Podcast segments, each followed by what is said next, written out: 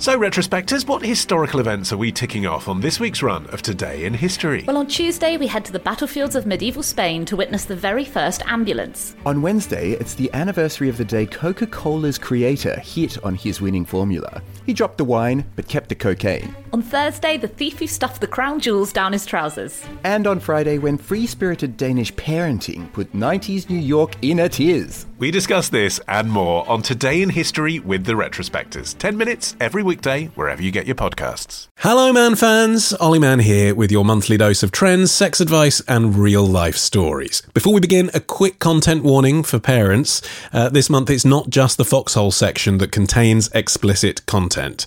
Our middle feature, as well, deals with adult themes. Here's what's coming up. When you look at real women, your brain's like, oh no, that's nothing to do with arousal, because you've trained your brain to only get aroused when you're watching porn. Quitting porn to maintain your sex life. I meet the listener who entered the world of the no-fap movement. Plus, spanking, electroplay, and forced degradation. How should you contact a dominatrix? Alix Fox has all the etiquette, and Ollie Peart discovers the truffle of the sea. It's all to come on this edition of The Modern Man. But first, your letters, and hello to Miriam, who enjoyed my interview with Tommy Barnes last episode. She says, Ollie, I'm not really into beer, but listening to you drink it and discuss it whilst I was settling a baby to sleep in 25 degrees heat made me salivate. Thank you for that. And Jarly had the best feedback, though. She says, when my husband Simon and I listened to your episode about beer making, we had just started a road trip through France. After listening to the episode, we decided on the off chance to contact Tommy Barnes and make a trip to his brewery. We both really enjoyed sampling his beers and also bought some to enjoy on our holiday. That is amazing. Thank you for sharing that. I don't know if you understand why that would feel like such a big deal to me. Well, two reasons, really. Firstly, Tommy is actually, it took me about 5 hours to get to him. He lives in a beautiful place, but it is quite off the beaten track. It's not somewhere you would likely be passing on a French road trip. And secondly, as a podcaster, it is genuinely thrilling to hear someone write in and say, I'm a holiday maker. I was listening to you whilst I was taking a break. I mean, that's flattering anyway. And then whilst I was in France, I changed my itinerary in real time to go and meet one of your guests. I mean, it's incredible and humbling, the power of podcasting. So, yeah, thank you for sharing that. Now, if you want to buy yourself some beers, not Tommy's, because as we discussed last episode, you do have to head to his brewery in Bralu to buy those, like Anjali did. But if you would like a beautifully curated selection of international craft beers delivered to your door, you probably know where I'm going with this. Why not check out the work of our sponsors, Beer 52? They are the UK's #1 craft beer club, and their special deal for Man fans is a trial box of 8 beers, a free magazine, and a snack worth £24. All you pay is the £2.95 postage, under £3 for 8 really nice beers. Get it now. Have an Indian summer. Head to beer52.com/mann. That's the word beer, the number 5, the number 2.com/MANN. And thanks again to them. Right, coming up this episode, you will learn how to reboot your brain. You'll learn what pepper dulse is, and you'll learn about photoshopping. Let's go.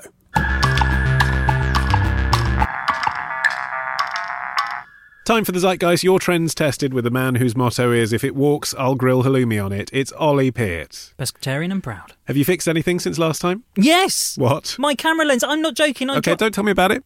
Just wanted the answer. Oh. You were challenged last episode by Stefan from Coventry to try out some micro-adventures. Mm-hmm. Are they still a trend? Because we covered micro-adventuring on the show in 2016, so is it still a thing people are talking about? It is, but it's changed slightly. So like when we talked about micro-adventures, we were talking about the micro-adventure that was coined by Alastair Humphreys. He's an adventurer and an explorer, and his idea behind it was you finish work at 5 and then you go and have an adventure and then you go back to work in the morning at 9. So what you do between 5 and 9, not 9 and 5. Kind of couch to 5K, but for adventure travel. But it's been adopted by the travel industry, so they've sort of taken that term and applied it to shorter experience-led holidays, which are a growing trend. So people who are very, very busy, they work more, they got family commitments and mobile phones that distract them the whole time, just want short, sharp hits of adventure. So it might be flying off to Morocco, riding motorbikes in the desert, but it'll be 3 or 4 days. Back in the office, all right, guys, oh, check out what I did this weekend. Okay, so there's kind of two strands of micro-adventuring, but I guess the ones that you were being challenged to do were the more traditional type, if you want to use that word, so that they are the ones you can do in a couple of hours away from home or work. Yeah. What have you done? Fishing. Are you a fisher anyway? No. Do you fish? No. Have you fished? No. I've never been fishing before in my life. Okay. I went out in the sea on a boat with a fishing rod, and not only did I go fishing, I caught a mackerel. Fuck off. I caught a pollock. Wow. And on top of the call box in the boat, the guy that was helping me do it, he had a measuring thing. So, like, you know, the European standards for fish. And I needed to check if my bollock was the right size. Pollock. My pollock was the right size. I'm sure much hilarity was had on board. They've never heard that one before. That was a genuine error. Was it? That was a genuine error. Fucking hell. I needed to check that my pollock was the right size. Anyway, and it was. It was longer than 47 centimetres, so I got to keep it. So you live by the coast. Yeah, yeah. What were the reasons you hadn't gone fishing before then? Well, I don't have a fishing rod for a start. Yeah. Also, it just seems really boring. I see loads of people. There's a stretch of beach near me where people just sit there in their little tents and just, you know, stick their rods in the water and you're like, oh. But this is the classic micro-adventure thing, isn't it? Like, it looks boring, but I've got 2 hours. I'm going to see what it's actually like. Yeah. And I was only out there for 2 hours. And I tell you, it was brilliant. Really? Yeah, genuinely brilliant. And it's right there. It's on your doorstep. On my doorstep. Done it before. Yeah, exactly. So was that an expensive trip? That cost 25 quid. That was for 2 hours. So that wasn't too bad. So yeah, you see, a trip to the cinema can cost that, can't it? Yeah, exactly. And it was totally worth it. Got to go on the guy's boat, cruising about. It was a really nice evening when we went out, caught some fish, and because I got to keep the fish, that was the night's dinner as well. So I got a trip and I got free dinner. Did you cook it? Yeah, I cooked it. So you gutted it and all that stuff? Yeah, gutted it, cooked it. Gutting fish is disgusting. Absolutely revolting. It is one of the worst things in the world, but it has to be done. So when you did catch one, did you have to bash it on the head? No, you can, but we just left it in the box, and it's horrible. You just watch it drown. Well, you don't watch it. It's like a cool box, and then you just put it in there and close the lid, and you just hear this. and then it's just slowly... Oh, that's, yeah. It is drowning, isn't it? It's drowning in air. It's the equivalent of us going in the sea, I guess. Yeah. That's it, dead. Did it taste good? Mackerel's delicious. Pollock, not so good. Died in vain. What else did you do? I went kayaking. Did you? Yeah. Now, you do live by the water, so this stuff's a bit easier for you than for others. You can do it in so many places. Rivers, lakes, ponds, if you want. But you, any kind of waterway you can go. Like canals, for example. Down the street, if there's been a recent flood. You'll be surprised where you can do it. I found out that you could do it not far from where I used to live. Just outside Reading, there's a place, a little industrial estate. You can just hire a canoe and then go down up to Goring and Streatley. Do you have to go on some sort of safety briefing before they let you loose in a boat? No. No. Yeah, do you know what? It's crazy, really. Like, we sort of turned up and the new kayak... I haven't been kayaking since I was a kid. Yeah. So I didn't... back in the day, that was those things where they sort of wrap around you and then you roll over and you fall out and you think you're going to die. These ones are all open top and then you have your feet in these like little ridges. When you say we, did you go with your fiancé? Yeah, we went in a pair. Did you nearly split up as a result? No. I went with my wife in Croatia last year. I was rowing fucking hard, and she was just absolutely outraged that I somehow wasn't rowing hard enough. Why were you... And it's paddling, by the way. But why were you doing that? Because we were in a group of people, and they were slightly further ahead than us. Right. Oh, okay. Well, no, it was a very relaxed affair. Basically, there was loads of rocks around, and the guy was like, hey, look, there's some rocks. Just sort of paddle round them and stuff, which we did. But then one of the group, a bit of swell came, and their kayak got jammed between two rocks, flipped over, and one of the guys, like, ripped his leg open on some barnacles. He was fine, and he wasn't that worried about it, and he thought it was quite a cool experience. So that's not a cool experience. It didn't really hurt. It just looked really dramatic. Okay, so you've done two micro adventures so far in this list, but they're both sort of instructor-led. Did you do anything where you just went out by yourself and tried something new? Yeah. So one of the things I did is I went out and foraged for seaweed. You can eat any seaweed in the UK. So any seaweed that you see, you can eat, apart from the stuff that's washed up on the shore. You have to pick it off a rock. Don't go and eat mouldy seaweed on the beach that's got the flies around it. Yeah. But I found out about a seaweed called pepper dulse. It tastes just like buttery garlic, and I'm not joking. It is delicious. That's straight off the rock. Yeah. I didn't know this, and when I read about it, I was like, nah, rubbish. Found some. Oh, my God. Well, and raw? You don't cook it? Raw. Straight away, raw like that. It's described as the truffle of the sea, and you can buy it, right? So you can buy it in Waitrose, but it works out at 60 quid for 100 grams. So did you genuinely, you finished work one night and went off pepper dulse picking and came back with some seaweed to eat with dinner? Yeah, I did. That's exactly what I did. So is that something you might consider doing again then? Oh, yeah, definitely. Like this is the thing with that one. Like the idea is of going out and getting food and cooking it for yourself and it's completely free is amazing. And because that fishing thing I did as well, yeah, I could easily do that from the shore and not pay anyone to go out on the water to do it and still, you know, have a similar experience. Be self-sufficient. There you go. Sort of. Or just be a little hermit on the beach. Yeah. Just eating seaweed and fish. Okay, well, this is all very nice that you found out lots of things you can do near you and you've had this epiphany about the natural world. Mm-hmm. Did any of these micro-adventures that you went on go horribly wrong? Yeah. The shortest one, which was, you mentioned when we were talking about it, you said, you know, jumping off a cliff or whatever. Yes. I didn't jump. You've got to pick your cliff carefully, I would suggest. Yeah, so I didn't jump off a cliff. Yeah. I jumped off a harbour wall. The water shot right up my nose and then out of my ears. No. I don't know how this happened. I didn't know that was possible. The pain was insane. It hurt so much. And I felt like I was underwater for about 50 seconds. And I came up and my ears were just stinging and I felt really dizzy. Did you think, fuck, I've done something really bad here? I thought I'd blown up my head. Yeah. No, but did you really? You thought this could be a lasting injury? I thought, I thought I'd damaged my ears. I genuinely thought I'd damaged my ears. It's horrible, but I've done that thing where you get knocked over by a wave when you're just swimming. Yes. And your face gets drudged through the sand, yeah, you know, one of those. Yeah. And although there's a part of you that knows it's probably okay because you're in a stretch of beach where other people are jumping waves, and there's also a part of you that's like, oh, this could be the last thing I ever see. Yeah, yeah. There is, but this is the thing with all of them, is there's like a little tiny bit of risk, and that's what makes them so enjoyable. It's only a small bit. I mean, it's like eating seaweed is not risky, depending on where you do it. Like, you could slip over and whatever, but it's just a little bit exciting and it's interesting, and you're learning about, you know, your environment and where you live and that kind of stuff. And did you do any wild swimming? I did. Where did you go? I swam in the sea. I thought it was something supposed to do in a river. Yes, but the Times have recently discovered that UK rivers are the most polluted they have ever been since records began. Huh. Because water companies are basically just tossing loads of sewage into the waterways. But surely that's dependent slightly on where you live, isn't it? So if you live in the Lake District, you're okay, surely? No, not really. Like, all of the rivers are more polluted than they've ever been, some more so than others, but half of the stretches of rivers that were monitored by the Environment Agency exceeded the limits on at least one hazardous pollutant, like, you know, heavy metals and pesticides and that kind of stuff. That's really interesting, because it is the big thrust of adventurers. They'll tell you that's the one to try first, isn't it? Go wild swimming in your local river. Yeah, because it's the simplest thing. And actually, if you look at most rivers, they look pretty clean as well. You wouldn't necessarily know that they're sort of full of all kinds of pollution. Yeah, exactly. Yeah. Although jumping in a harbour is probably not the best place to jump either, is it? No, I guess. So, okay, so you went wild swimming in the sea instead. Mm-hmm. How far did you go out? 10 minutes. 10 minutes, that counts. Yeah, okay. Yeah, I'd say that kind of counts. And it is really nice. Like, being bobbing about in the water when you're like a little bit further out is a nice place to be. Okay, congratulations. You have adequately answered Stefan's challenge. Oh, well, I've done loads more though. How much more? I don't know if I can handle that many more things if you say, yeah, it was good, actually. Well, okay, fine. I slept outside. That actually wasn't that good because it rained. I had a fire on the beach and I cooked eggs on it. Not halloumi. And I went paddleboarding. There you go.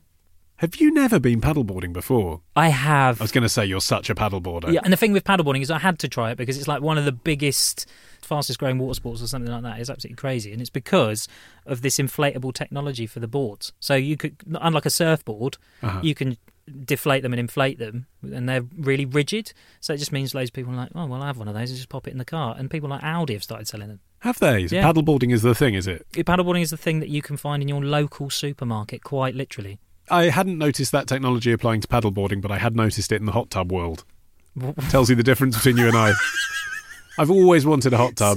I've never committed to it. Have they got the rigid wall design? Is that what it... Right, so okay. Have you got one? No, I haven't. But another summer went by this year where I was like, oh, I really want a hot tub. But hang on, though. Hot tub in the summer?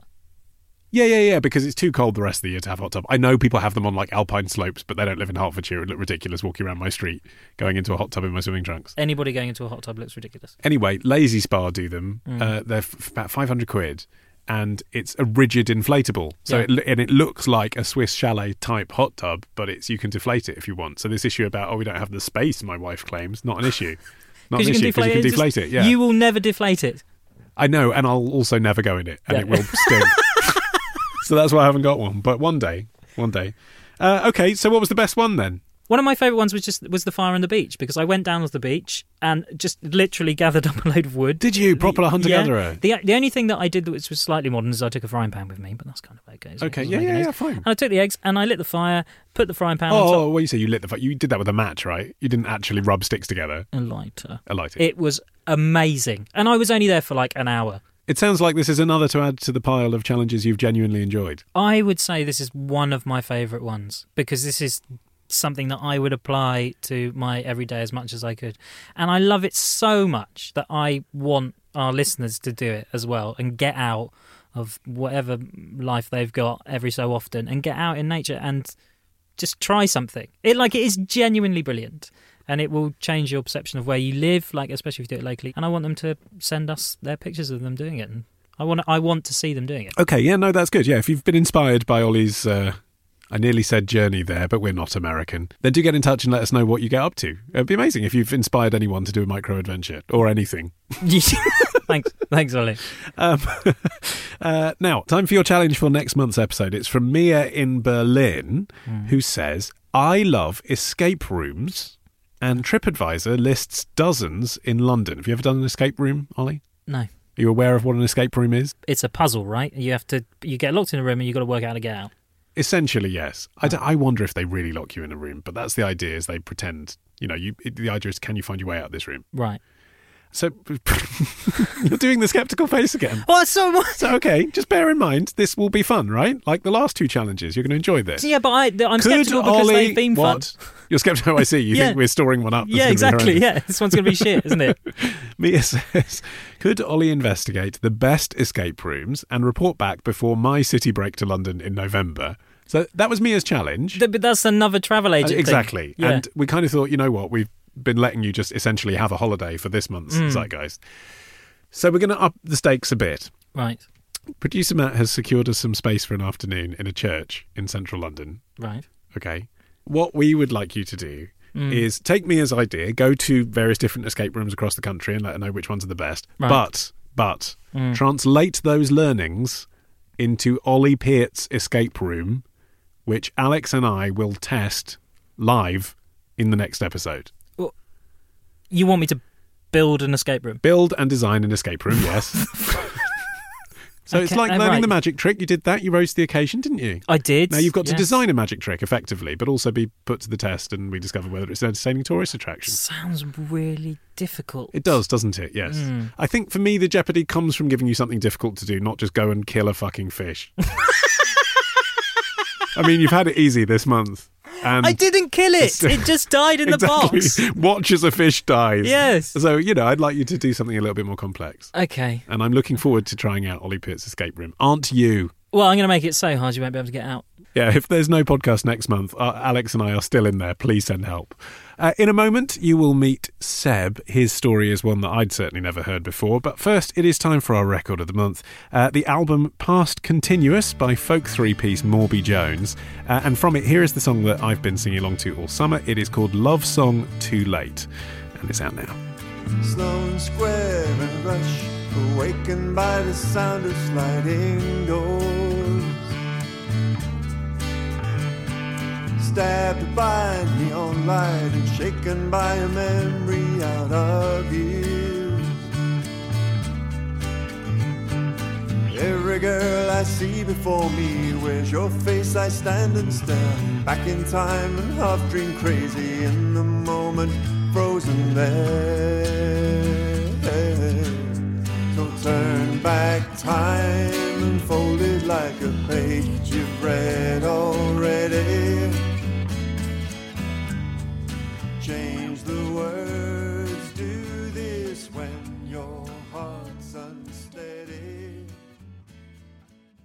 Now, just before our middle feature this month, may I just take a moment to give my thanks to Simon, Isabel, David, Neil, Kevin and Peter. What is special about those six people? Well, they are all brand new financial supporters of this show. If you enjoy what we're doing, why not join them and contribute towards this completely independent enterprise by sending us $5 a month? We call it beer money because the average pint of beer in Britain is £3.69, which is about $5. But you can choose to give us any amount you want, as often as you want, £1 an episode, £1 a year. I really don't mind. We have a secure, customizable web form at modernmann.co.uk. Just click beer money. And there's a PayPal link there as well if you would prefer to use that. Every penny pays for our time and expenses making this podcast. So thank you, chaps. And a man fan who supported the show in the past, actually, is Sebastian Schub. He first wrote to me about a year ago. He said, I'm a full-time busker in London. In between sets, I often have quite a lot of dead time on my hands, and your podcast has brought that time back to life. I'd like to suggest a guest for you to interview, Gary A. Wilson. He's the author of a book, Your Brain on Porn, Internet Pornography and the Emerging Science of Addiction, which I found incredibly educational and helped me overcome my problems. Well, if you are a regular listener to the show, you can probably guess how I responded to that. I mean, we do sometimes talk to authors or academics, but we always are looking to speak to people with direct experience of a subject, if possible. So I wrote to Seb and I asked him why that book had been useful to him and whether he might be interested to talk to me about his experiences using porn. And I was really pleased when he agreed because, frankly, I'd never met him before. And the conversation you're about to hear is not one that I would have had when I was in my early 20s. But here's Sebastian, who had a thoroughly millennial introduction to porn. I think my first experience with pornography was Two Girls, One Cup. Wow. Which wasn't like I didn't look at it myself.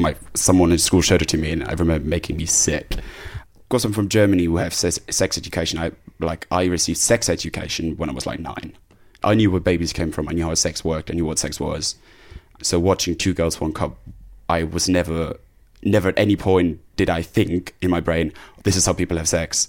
And never at any point when I was watching porn, even, as a young, before I lost my virginity, I did think this is how people have sex. I was always aware that this wasn't a realistic way of people having sex. So I never expected then when I had sex for the first time, I wasn't disappointed. I wasn't like, oh, this is how sex works. This never happened to me.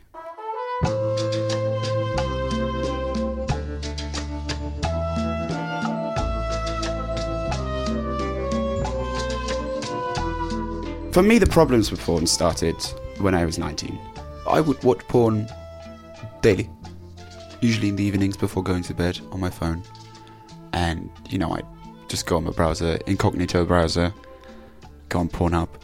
For me, it was about new things. I got bored really quickly. Generally, in life, I get bored by the same old things, so I would try to find new videos I hadn't seen before.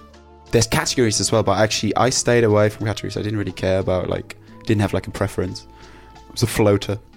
Usually, how many videos would you get through, would you say?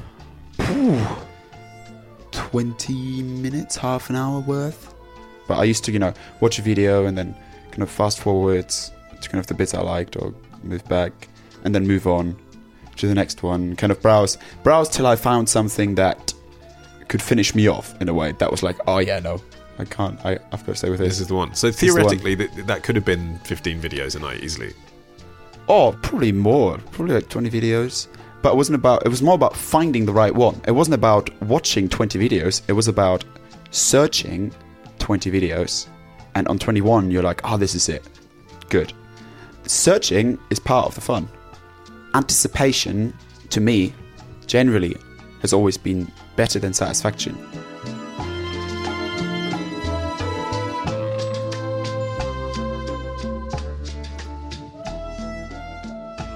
There was this girl I met at a bar. We'd gone on a few dates, kissed and stuff, and she came back to my place. And we weren't initially going to have sex. So we didn't in the evening, and then in the morning we did. Well, we tried, and I couldn't. And she was quite hurt. She felt like I wasn't attracted to her. And to this day, she still thinks I'm gay, I think.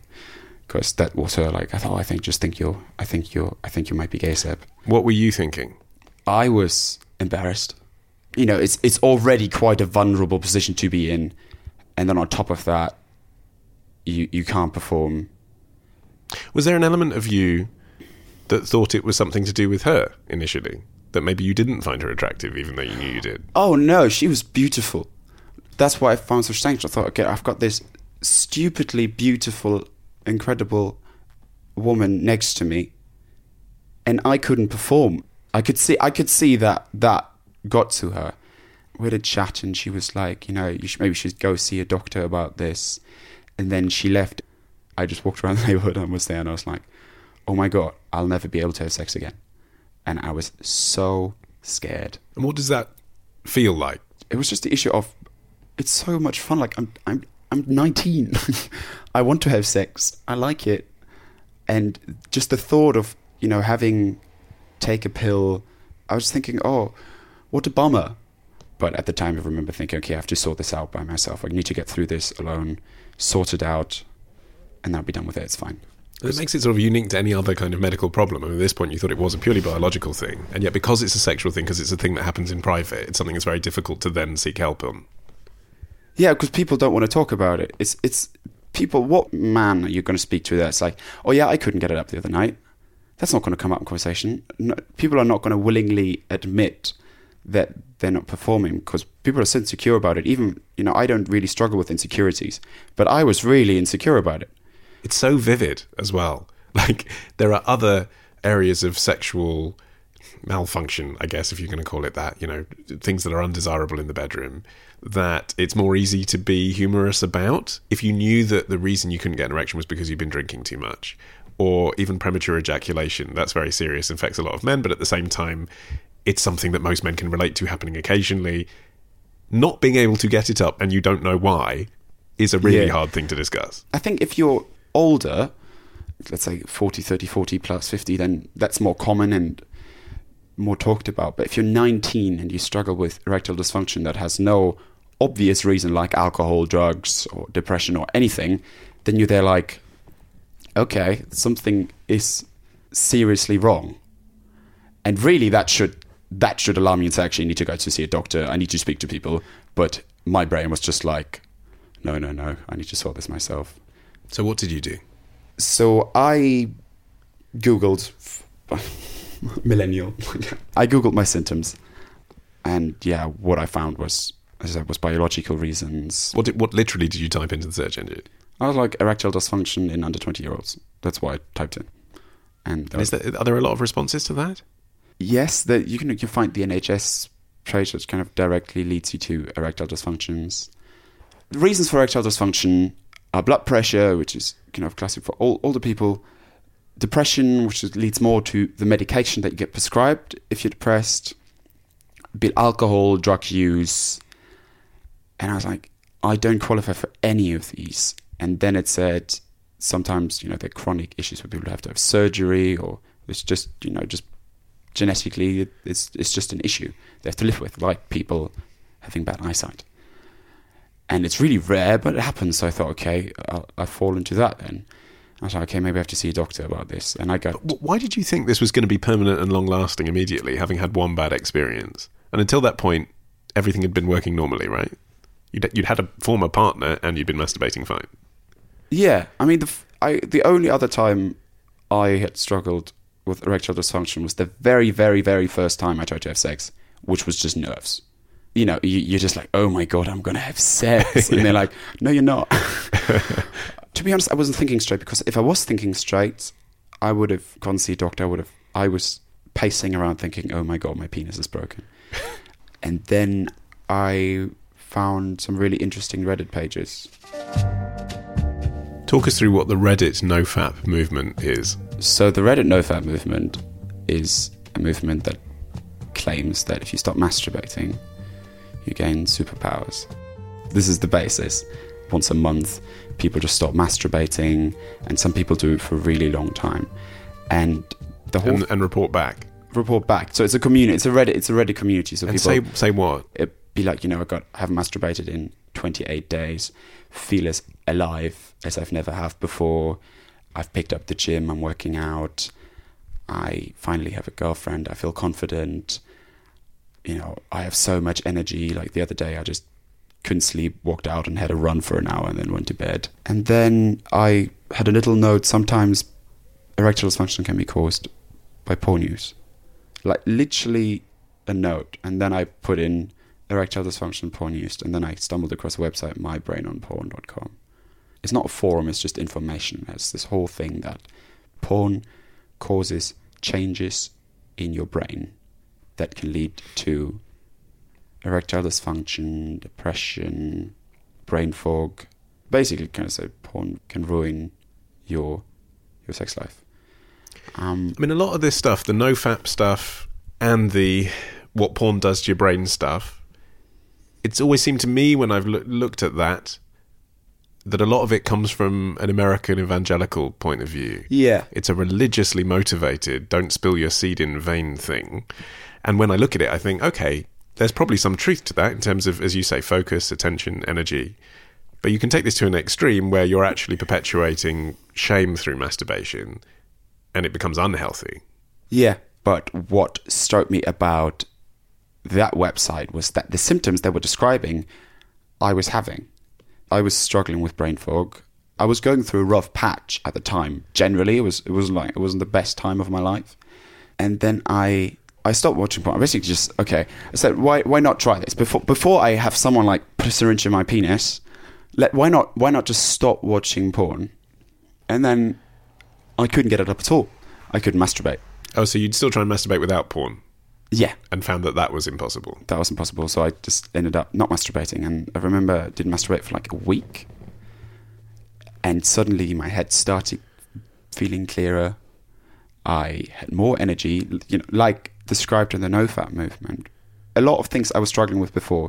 Brain fog, lacking energy, erectile dysfunction state, but I was starting to feel better.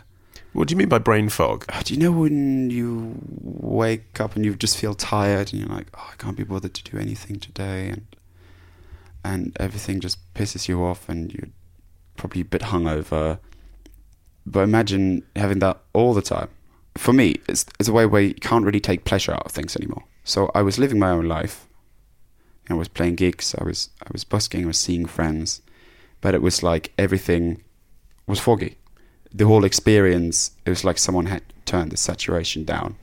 Everything seemed a bit black and white, a bit depressing, a bit unmotivating. Just it wasn't vivid at all. I stopped masturbating.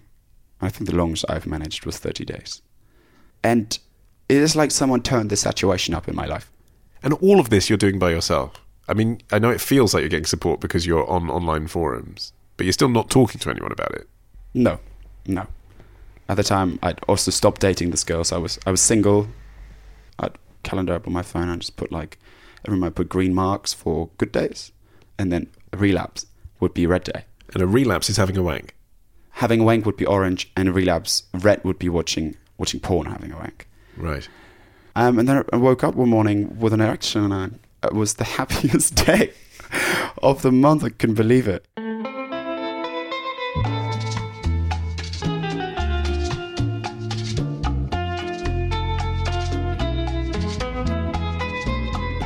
In the past, I'd always thought of porn as porn, and that's the only thing that your brain considers porn, but it doesn't. If you look at Instagram, you see, you know, I don't know, some like model in a bikini on Instagram, or you're on Tinder scrolling left and right and seeing women there, activates the same pathways as porn does. So you're not actually recovering at all. You know, it was like Tinder or something like that, be on Tinder and then I get aroused and I start wanking and be like, no, we can't wank. But then, you know, I'd feel horrible after, so I put in like, I'd go like Tinder, you know, it'd be like no-fap, Tinder/Instagram, stuff like that. And they'd be like, no, you can't do that either. And I'm thinking, okay, delete. I remember I deleted I actually deleted Instagram as well, deleted everything. So I actually tried to just go not use my phone as much as I could. And then it started getting better. It's just fascinating to listen to, because on the one hand I'm thinking, you've obviously found something that's working for you. Like, you didn't have an erection, you stopped watching porn, and then your erection started coming back, so that seemed to work for you. and you found an explanation about the neural pathways in the brain, which quite possibly makes sense. I haven't read into it, but again, it made sense to you, and that's working for you. But then the net result of that is another psychological thing, which is tying in seeing real women in real situations as porn and that being stigmatized. Yeah. You know, which in itself seems like a problem. You know, basically saying, I mean, I get it. Like, it's a problem for me to look at Tinder, so I won't look at Tinder. But of course, it shouldn't be a problem for you to look at women. No, but I think the problem with it is the screen. It's being 2D. If your brain starts associating arousal with the phone screen or the computer screen and two-dimensional images, and so arousal is now associated with a screen, then when you look at real women, as in like, not like on a picture, as in like walking down the street, your brain's like, oh no, that's nothing to do with arousal, because you've trained your brain to only get aroused when you're watching porn. Because essentially what you're doing is you're sitting alone in front of a computer looking at things that exist somewhere else that are not there. You know, if, be that porn or Tinder, you know, it's not actually there. You have a wank and you feel good for a bit, but really you're just sitting alone in a room in front of a screen, rather than what it should be. You're with someone. You know what sex should be. You're with someone. You have a general emotional connection. You've got someone to talk to. There's someone there. And really, your brain, that's the way our brains evolved to associate that with sexual arousal. But what porn does, it replaces it. It's like junk food. We have this natural need for sex. And there comes something along that we can watch and binge watch forever. It also depends what you're watching as well, because, you know, the pornography which more closely simulates a couple having sex with each other is not necessarily the stuff that is ranking well on the internet. I mean, I always find it fascinating if you go into Pornhub or you go onto YouPorn and you look at the most viewed videos. There's some stuff that 5-10 years ago would have been considered some pretty extreme fucked up kind of stuff, which is the most popular video on there. Stepmom abuses stepson is like the most popular category of pornography. And how did that happen? It's like a drug. We grow tolerant. So we need to take, you know, if you are addicted to a drug, you grow tolerant, you have a higher doses. When you're addicted to porn, you start watching harder stuff, which might initially be something that you weren't even aroused by. And I think that's how people escalate. I never got into really heavy stuff. What I used to get into was games. There's a whole thing with like porn games, you know, where the characters are naked, which seems really bizarre. All these things seem so bizarre thinking back to now, because that in itself is a kind of fetish that has become more mainstream, right? It does, but you know, you get to a point where that's the only thing that works for you, because just watching two people make love in a video, or, you know, going on YouTube and putting on Game of Thrones sex scene doesn't work anymore. What I learned was that the reason I couldn't get it up with a girl was that porn had messed my brain up. So for me, it came about rewiring your brain, which is a phrase you will find a lot on no-fap forums, on My Brain on Porn, is that you have to rewire your brain, reboot. It's called the reboot. The way I've experienced it and the way a lot of people in the forums have experienced it, it's not a straight line to success. It's you walk a few steps, you fail, you go on a bit, you relapse, you manage for longer, and eventually you get out of it. That's the way I experience it. And then eventually you can just say no, because at the start it's so hard, because every time your brain, you know, sees your computer, you see, oh, there's a desk. It's a trigger.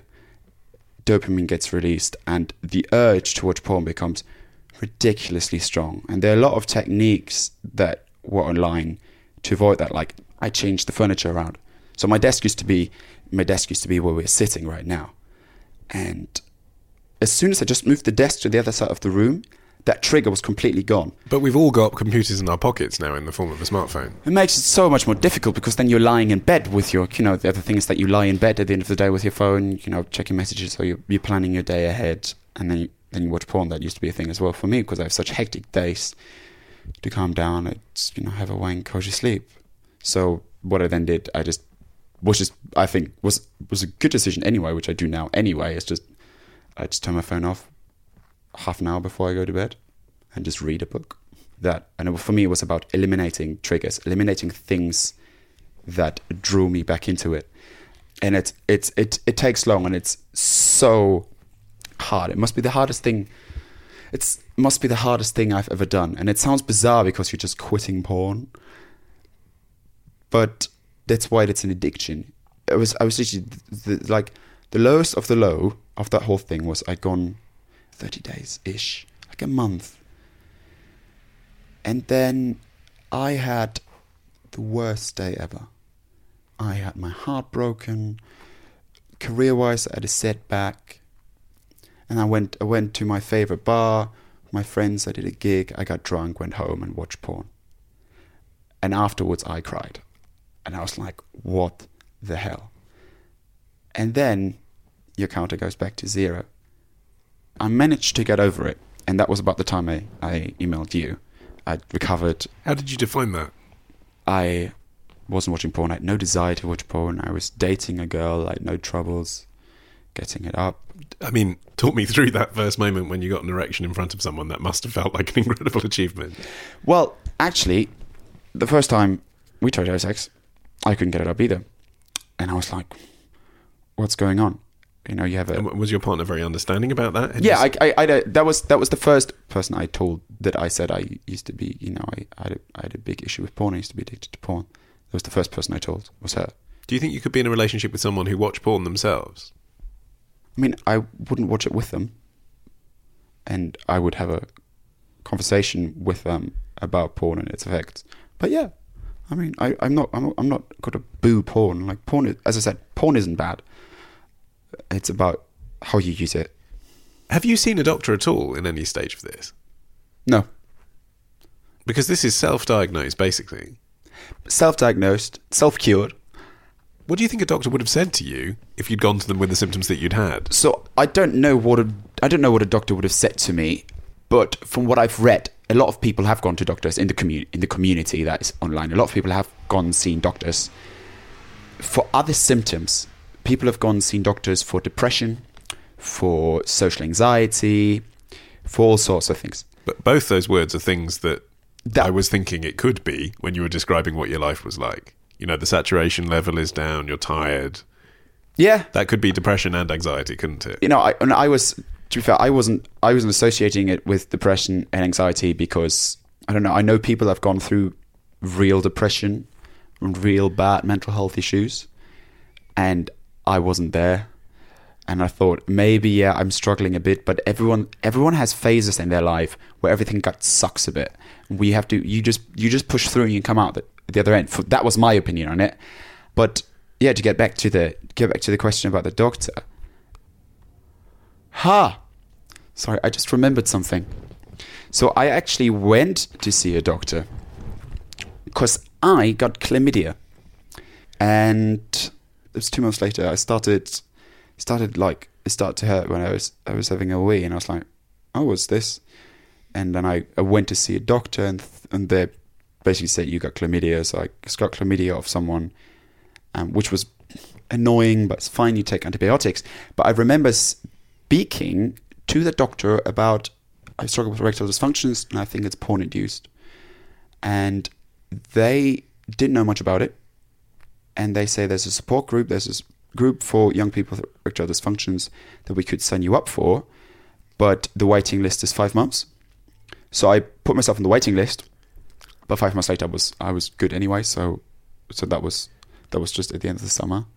So I remember. And that's a group where people go to a room in a village hall and talk about their problems together. I assume so. I never went. Yeah, and the waiting list is 5 months. I mean, that does tell you that it's a bigger problem than you might have thought. Yes, it does. Yeah, you're right. Again, I don't know all the numbers off by heart, but apparently there's been a 1,000% increase in erectile dysfunctions in under 24-year-olds in the past 15 years. 1,000%. And the only factor is not pornography, but tube sites like Porn Up, like binge binge porn. It's called binge porn. Watching porn on your smartphone. That's the only factor that has changed. And a lot of people are struggling with it. And the community online is growing by the day, like 2,000 new people a day. And that's not just young people, that's elderly people as well. But yeah, it's I call smartphones and the internet, I call it cigarette of our generation, because people are having struggles all along the line, not just with pornography, but you know, there's a whole thing with social media and its effects on the same reward circuit that pornography hijacked, but weaker. You know, we get satisfaction out having likes on our pictures. We get a dopamine rush from there. And I think over the next 10, 20 years, science is going to catch up, because at the moment there's not much, but there are more studies being published every day. And I think that eventually we'll get to a point where it's common knowledge that pornography, and then I think internet, like generally social media as well, can have damaging effects. And that'll just be part of sex education. Like, use a condom when you have sex. That'll just be a session on pornography and its effects on the brain. Be careful. Sebastian Schub. And if you've got a story to share on a future edition of the podcast, do what he did. Visit modernman.co.uk and click feedback. We don't always have the time to reply to every email, but we do read them all. Next up, the adult chat continues. Alix Fox, after this.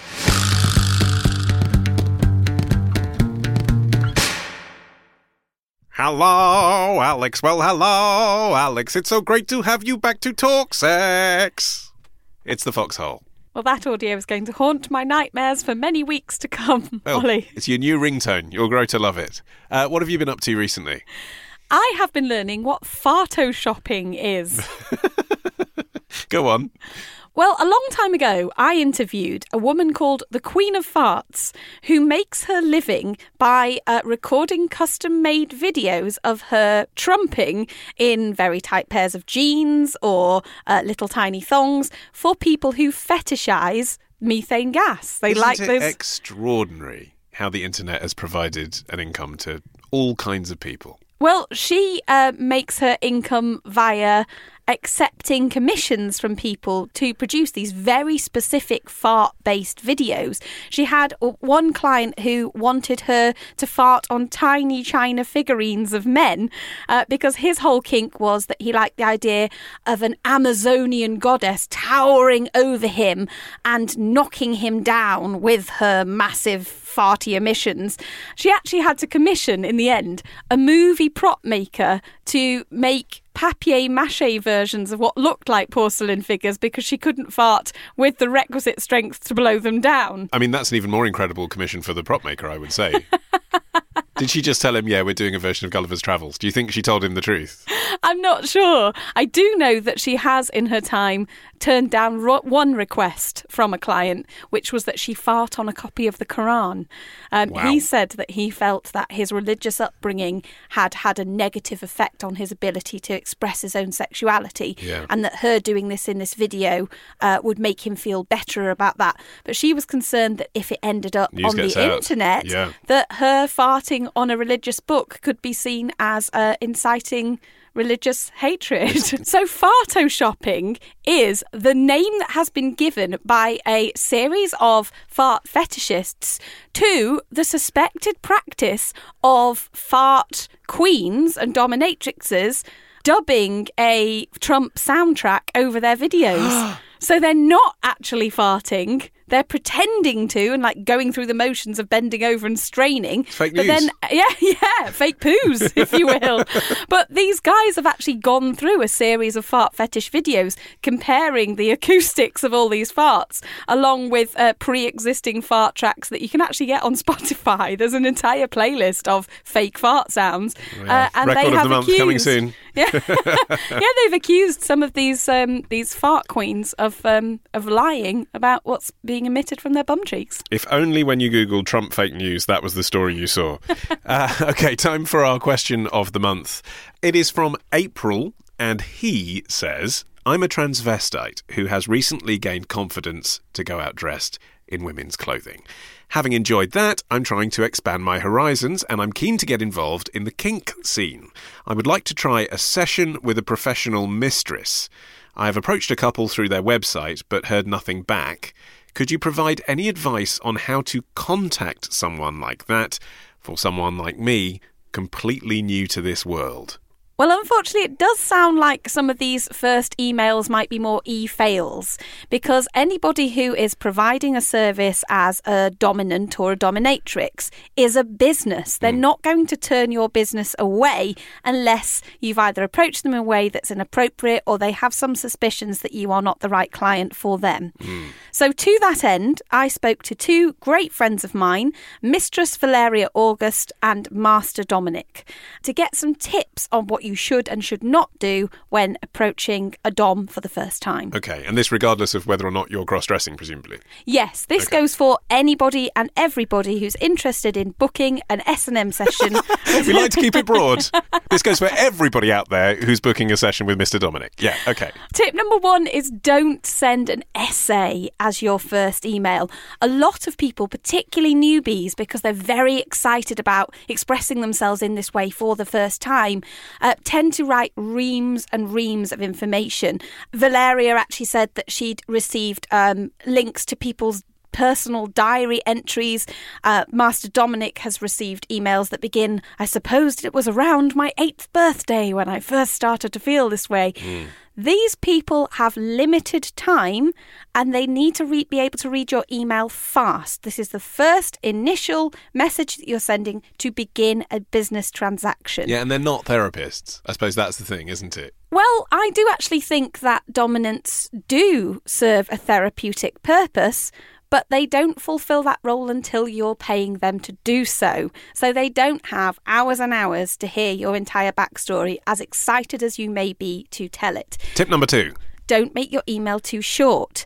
If you've got really nervous and anxious and you've built up to this moment and then you fire off an email very quickly just saying, I want to book a session, then it can seem like you haven't thought about it properly, or even that you're barking at that person. And some sex workers are actually quite sensitive to the idea that people are going, doing the email equivalent of, hey, you there, whore, serve me. So you want to make sure that your email sets a balance between not being too short and seeming perfunctory, and not being so long that you are forgetting that this person has other things to do with their day. Love it. Tip number three. It's the rule of three. When you're outlining what you would like to experiment with in your very first S&M session with a dom or a dominatrix, just give three examples of things that you might like to explore. So say spanking, electro play and forced degradation or something like that.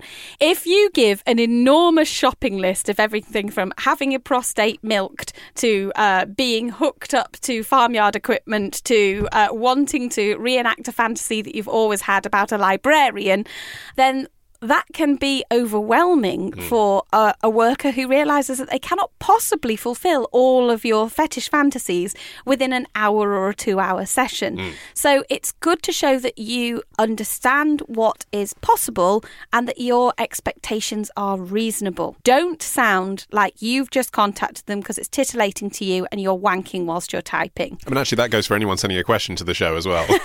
I have to read through the inbox before I forwarded it to Alex. Yeah, that's very true. Think of me first. Yeah. But keep your language respectful. Okay, you're talking about something sexual here, but you want to be taken seriously. You're making a proposal to somebody to enter into a transactional situation. Sex workers will be put off if they think that you're a time waster who's just enjoying telling them all about your fantasies for free. Which segues neatly into the idea of ask how you pay a deposit. I wasn't expecting sort of estate agent rules to come into this. If you don't talk about money or at least mention a fee in your first email... But there's a difference between, like, let me know how much it is, I'm good for it, and let me know how to pay you a deposit. That seems like a really formal way to spell out the process. Having had close friends who are doms and dominatrixes for a long time, I know how many of them get last-minute cancellations from people when they've been depending on that money that week to pay their rent and how stressful that is for them. I know how many hours of their time are wasted by people who just want to talk about a fantasy, who will never actually go through with a booking. You will absolutely be taken more seriously if you respect the seriousness of that person's time. So mentioning money in your initial contact is much more likely to get you a favourable and swift response. But I suppose the flip of that, if you're the client, is that you might be taking it very seriously, but you don't know, do you, that this person you're contacting isn't a fraudster? They may not be of the calibre of people that you've been talking to. It may be you might have typed professional mistress into Google, got someone who says, here are my bank details, and then they never turn up for the appointment. That's very true, and that's why you should do your research before you reach out to a sex worker. Another tip that I'm going to give to our listener here is that they need to make sure that the person that they're approaching does actually cater, for example, to people who who are into transvesticism. Yeah. What extra complications does that bring? Well, I think this person needs to do some self-study before they reach out to a dom. Again, it would be really useful for them to identify, what is it about dressing up as a woman that turns you on? Is this something that you're doing because the taboo nature of it or the subversive nature of it is exciting to you? Is it something you're doing because the escapism of the role play is exciting? Do you like to be sissified or told that you are a silly little girl when you're dressed up? Or is this more about experimenting with gender? And if so, do you have any dysphoria or stressful feelings about your body or in particular your genitals? If you can identify what your own motivations and perhaps what your own concerns are, and you can mention those briefly in an opening email to a dom, then that will help them A, cater to you, and B, work out whether or not they are the right person to actually serve the needs that you have there. There are particularly some female mistresses who feel that it's not suitable for them personally to enter into working with a client who, for example, wants to be dressed up as a woman and called a whore or a slut, which is a lot of people's fetish, because they, as women, feel uncomfortable that they're being asked to enter into an exchange where what represents their own femininity is being parodied in a pejorative way, if that makes sense. Yeah, how do you put that in an introductory email, though? You know, because if that is his fetish, we don't know the guy, but if his thing is, I would like to be called whore and slut as you hit me with your feather duster, but I respect you as a woman and I'm willing to pay a deposit. I mean, do you say that in the email? I don't think that's necessarily a bad email. If you can say, I am into being degraded, and these are the terms that I would like to be called in a session, is that something you cater to? If so, I would love to book you on any of these following dates that you're available, and I would appreciate you telling me how to put down a deposit. Not Thursdays, I've got delivery coming. And God knows what DPD are bringing to an X-rated dungeon. Any further reading for April that we'd suggest? Reading the instructions on any sex worker's website is absolutely key to a successful conversation with them. If you don't look like you can follow basic instructions that they have already made very clear to you on their site, then they are likely to see you as a difficult client who, in a situation where they say are tied down or that there's more physical danger involved, might not follow instructions that pertain to their safety. So you may well make a sex worker feel uncomfortable about allowing you to hire them if you can't do the very basics of following instructions. Excellent advice. If you have a question of sex for the next edition of The Foxhole, what do you have to do with it? Follow my instructions very strictly to the letter and head to our website, modernmann.co.uk and hit feedback. Hit it. Spank it. Whip it. Cane it. And if you want to follow Alix on Instagram or on Twitter, she is at ALIXFOX. And with that, we have very nearly reached the end of this edition of The Modern Man, but there is just time to appoint a new Mannbassador. Jenny in Seattle has been in touch. She says, Ollie, I have been meaning to send you beer money for ages, and I finally got to it. Though since I don't drink beer, in my mind, it is money for scrumpy. And you send the cash, Jenny. You can imagine it's for whatever you like.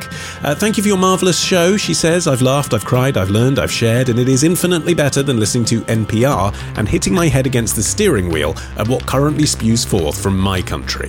I would like to nominate my friend Derek, who introduced me to the show in the first place, as Mannbassador for Seattle, and maybe I could be an asterisk as the Mannbassador's attaché. Jenny, I like your style. 2 for 1, you hustler. Consider it done. You're on the map for the Emerald City. Congratulations. Until next time, our theme music is by Django Django. I've been Ollie Mann, the producer Matt Hill, and we'll be back with a brand new episode on the 1st of October. See you then. Turn back time and fold it like a page you've read already.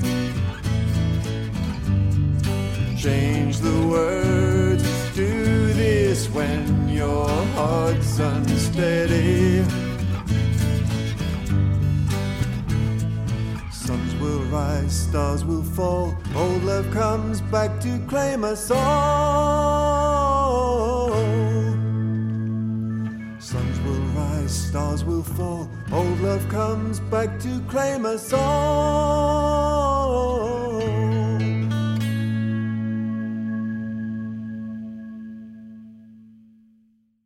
So, retrospectors, what historical events are we ticking off on this week's run of Today in History? Well, on Tuesday, we head to the battlefields of medieval Spain to witness the very first ambulance. On Wednesday, it's the anniversary of the day Coca-Cola's creator hit on his winning formula. He dropped the wine, but kept the cocaine. On Thursday, the thief who stuffed the crown jewels down his trousers. And on Friday, when free-spirited Danish parenting put 90s New York in a tears. We discuss this and more on Today in History with the retrospectors. 10 minutes every weekday, wherever you get your podcasts.